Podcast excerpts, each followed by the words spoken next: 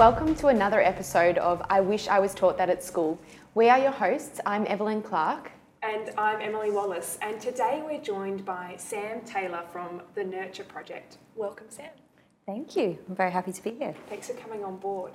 So, Sam, I think a very good place to start is what is the Nurture Project and how did it come about? Because I was so inspired by your story, and that's how I invited you on as a guest today. Uh, but it'd be great for our listeners to know a little bit more about it. Yeah, thanks, Emily. Um, so, at the Nurture Project, we believe that beating anxiety is a skill you can learn. Okay. Um, and it came about really from my own uh, experiences with anxiety. So, I have had anxiety my whole life, Yes. even as a nine year old child. Yeah. And uh, my, my anxiety turned into depression, as it so often does. And I had a really dark time with depression at one point. And I'd done everything that I was told to do by the medical profession at the time. I'd taken the antidepressants, four or five different types in different Yes. combinations. I'd spoken to a counselor, and nothing I did worked. And I started to do my own research, and where and I researched hundreds of um, studies from the top universities, um, research papers from top medical journals, and I spoke to hundreds of people with stress, anxiety, and depression, and those who'd recovered from it in all sorts of ways. Yes. And I discovered that some of the best ways to deal with anxiety are actually it's not medication. Yeah. A lot of the time, it is more of a lifestyle. Yes. So. Uh, when I started to discover that, I put it, practiced it on myself, Yes. and I got better. And then eventually, about five years ago, I founded a health and wellness studio here in Melbourne, helping women with anxiety and depression, and helping them with exercise, nutrition, meditation, self care, and sleep. Yeah, and they started to get better. And so recently, last year, I ran a pilot program for um, the online version of my studio. Yes. Um, and where medication has around a 30% remission rate, we had an 80% remission rate. That's incredible. crazy, Yeah. Yeah. Thank you. Yeah. Yeah. So, um, so that that's my mission at the moment. Yes. Is really try to help to try and help as many people as possible. Yeah. Uh, learn those skills that they need to live anxiety free. Yeah. And I think Fantastic. So inspiring. Very much so, and I think one of the common misconceptions about anxiety is that um, the- maybe that it takes a while to affect somebody, or that people don't realise they're actually living with it. And I think that's one thing you, you mentioned was that many people you speak with, they've actually gone down this path a long time before they've actually recognised I actually have anxiety. Mm, so, what are some of the causes of anxiety? Well, there are many causes of anxiety. Uh, you know, the interesting thing is that only two of them are in our biology. Mm. So, ah.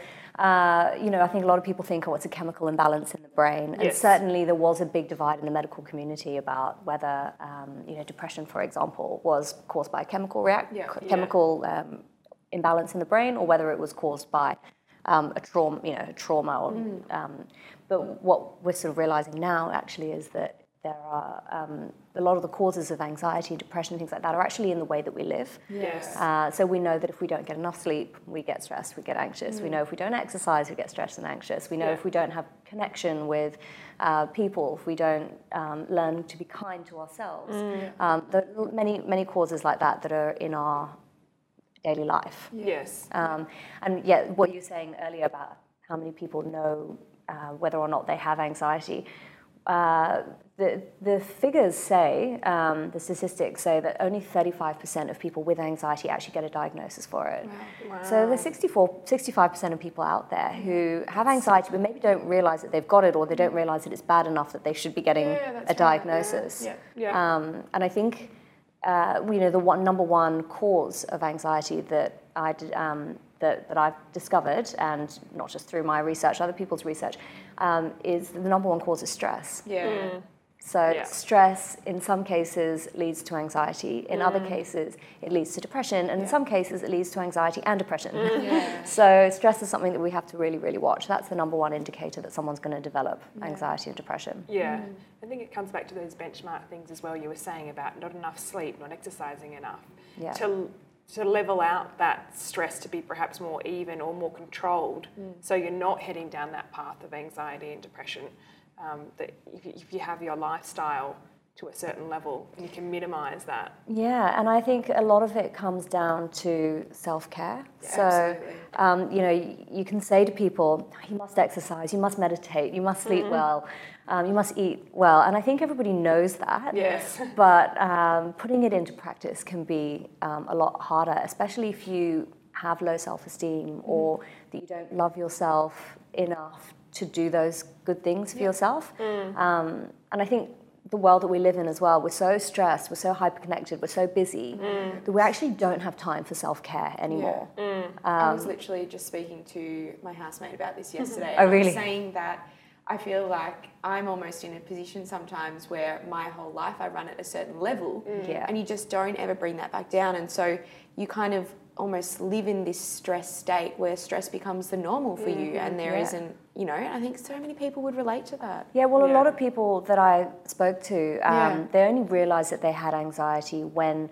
something happened. Okay. They just felt that everybody, they just thought that everyone felt like that. Yes. You know? Yes. Um, and so often it was, you know, they would have um, a skin condition or um, IBS or chronic back pain or something would develop, and or they'd have an accident, and then you know it would sort of act as a circuit breaker, and then they'd look back and they'd go, "Oh wow, I had anxiety that whole time, and I didn't, Yeah. I didn't realize." Yeah. Yeah. So I think it's really important to check in Oh, Yes. spot on.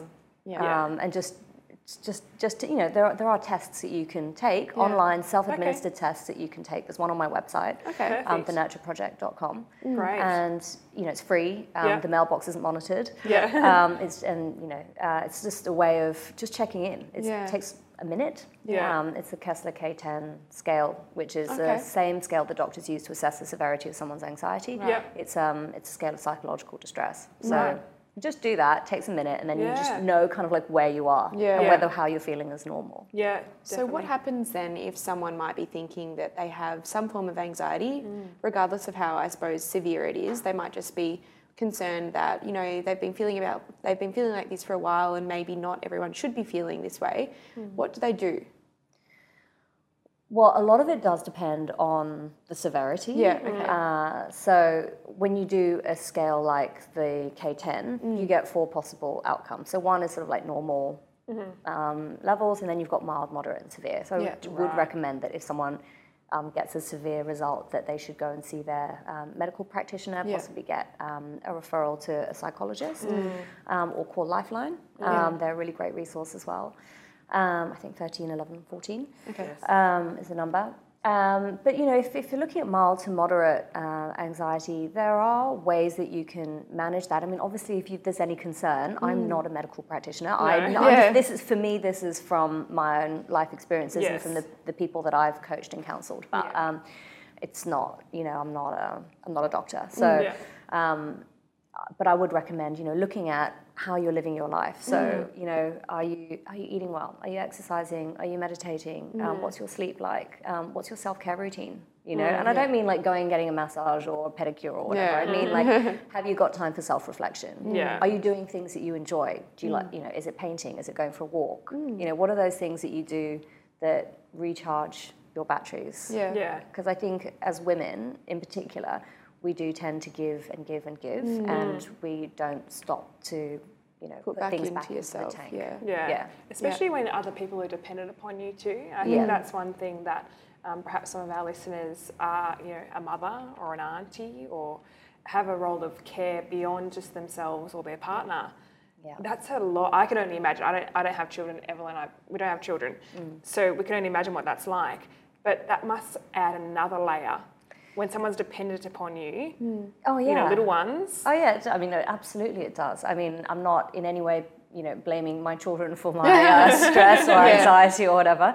Um, but of course, it's a lot harder because there's a lot less time for you. Yeah. Yeah. yeah. Um, But you know, obviously, certain certain personalities are more prone to um, anxiety and Yeah. depression anyway. I mean, Yes. if you're a perfectionist, for example, Yes. um, you know, you would be more likely to develop anxiety. Yeah, Um, sure. Yeah. And that's something that I really struggled with when I had kids Mm. because I wanted to do everything perfectly. I Yeah. wanted to cook all the meals from scratch, but I still wanted to run my own business and I wanted to make sure that their nutrition was perfect and I wanted to spend really lots of quality time and Yeah. I still needed to go to the gym and you know and it's like Yeah. you know you can't do everything And and it's just have to overwhelming just thinking about it, isn't it? yeah, well, you have to just cut yourself some slack. I Yeah. think that's something that I've realised over the years Yes. is that you know it, it's it's okay to say no, and it's okay Yeah. to not do everything like at this level. Yeah. Yes. Yeah, absolutely. Very so true. true. One thing I think is also important for listeners is perhaps if they know someone that they feel might be experiencing anxiety or depression, because it's often, I mean, our self reflection, we can come to that, and perhaps people can check out your resources online mm. as well. But what if you're in a position where you think someone close to you needs some help mm. or needs some guidance? What do you recommend? Maybe what do you recommend not to do, and what do you recommend is, is the best way to go about that?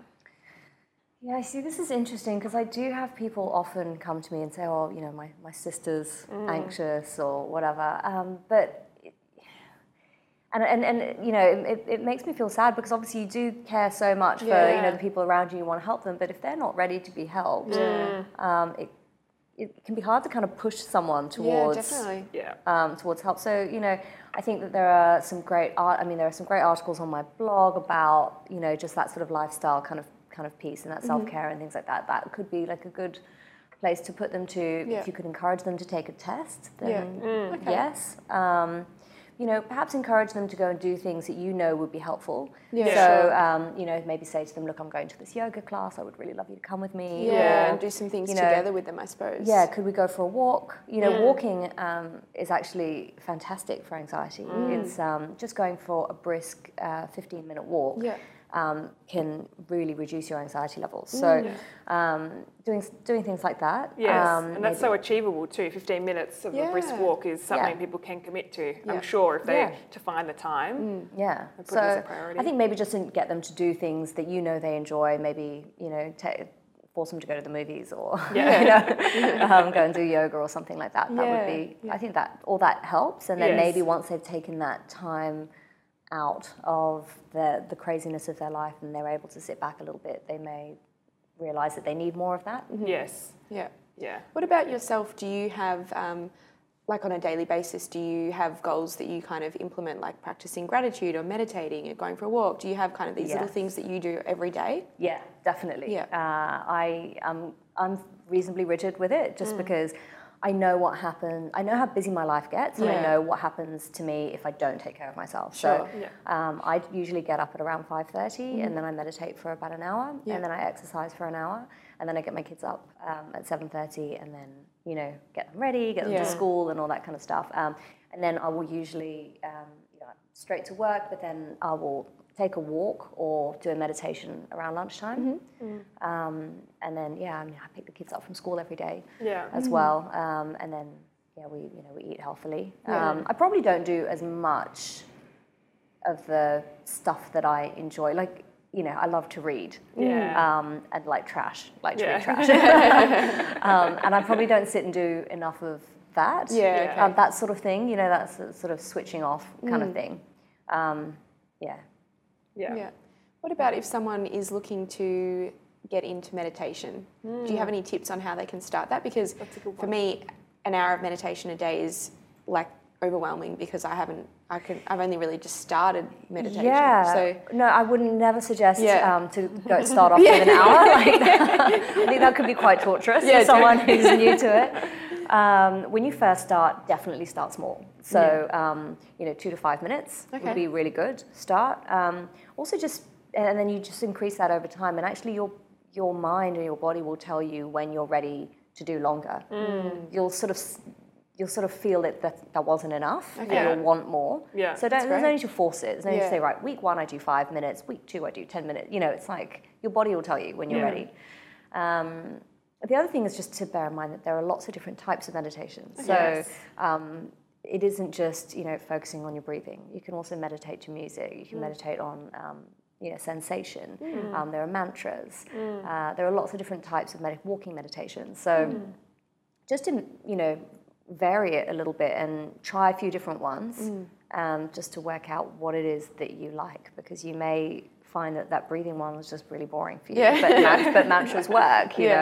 know. Yeah. Um, and there are also lots of um, tips and tricks with Mm. meditation too. You know, um, you know, people get all stressed about like what position should I be in? Where should my hands be up? Should they be down? Should I be cross-legged? But you know, like a lot of that kind of stuff. Mm. And you know, it's just a lot of it's just like go, just go with it, go with the flow. The whole point of meditation is that it's non-judgmental. Yeah. Yes. And that you just whatever comes comes, Mm. Yeah. and it's just about seeing it and letting it go, rather Yes. than feeling like you have to have a clear mind. Yeah, sure. Yeah. Does that make sense? Yeah, absolutely. I think people can get hung up on that because it's so- it is so hard to actually switch off and, and how can you not ever have a thought, you know, come, you're going not- through? Well, you're not meant to. I mean, if you did, you wouldn't be sitting here. Yeah, you know what I mean? Like, your mind, your mind is meant to think. Your Yes. lungs are meant to breathe. Yes. Your mind is meant to think. No matter how experienced a meditator you are, Yeah. you Yeah. will always um, find thoughts. Yeah, in. absolutely. Yeah, And yeah. I think that whole idea of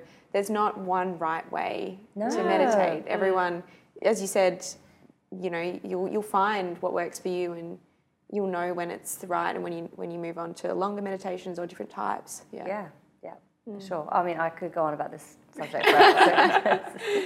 Just um, in, a, in summary, I'd love to explore just a little rundown of what we spoke about when we first met, which was your um, program and tracker around people's daily habits, about Yeah. what they're what they're doing and how that can.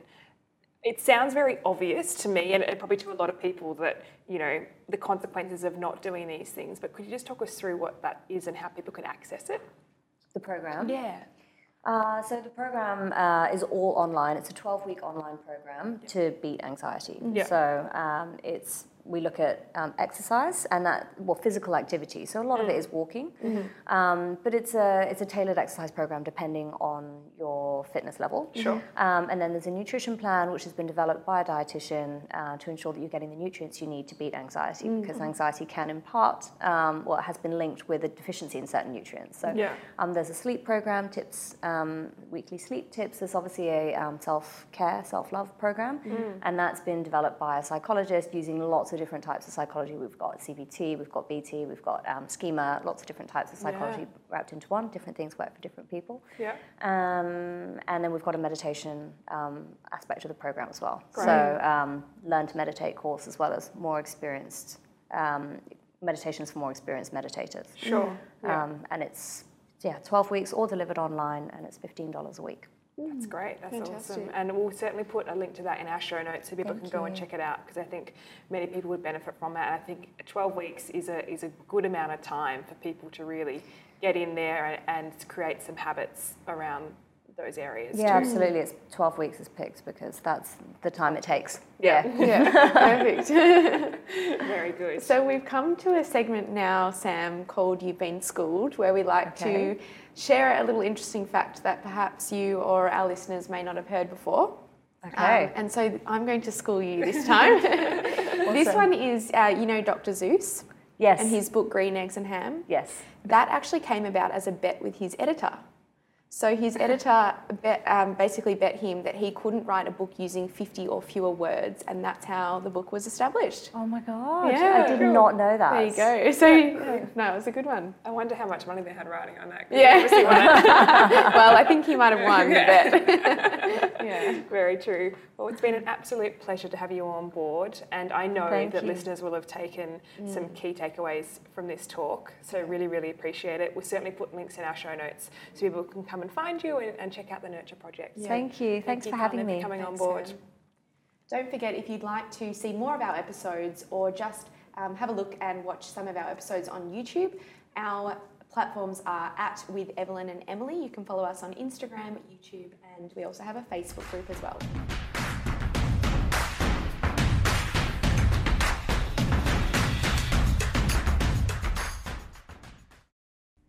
The advice shared on I Wish I Was Taught That at School is general in nature and does not consider your individual circumstances. This podcast exists purely for educational purposes only and should not be relied on to make any investment or financial decisions. Evelyn Clark is an authorised credit representative, credit representative number 502891 of BLSSA Proprietary Limited, Australian credit licence number 391237.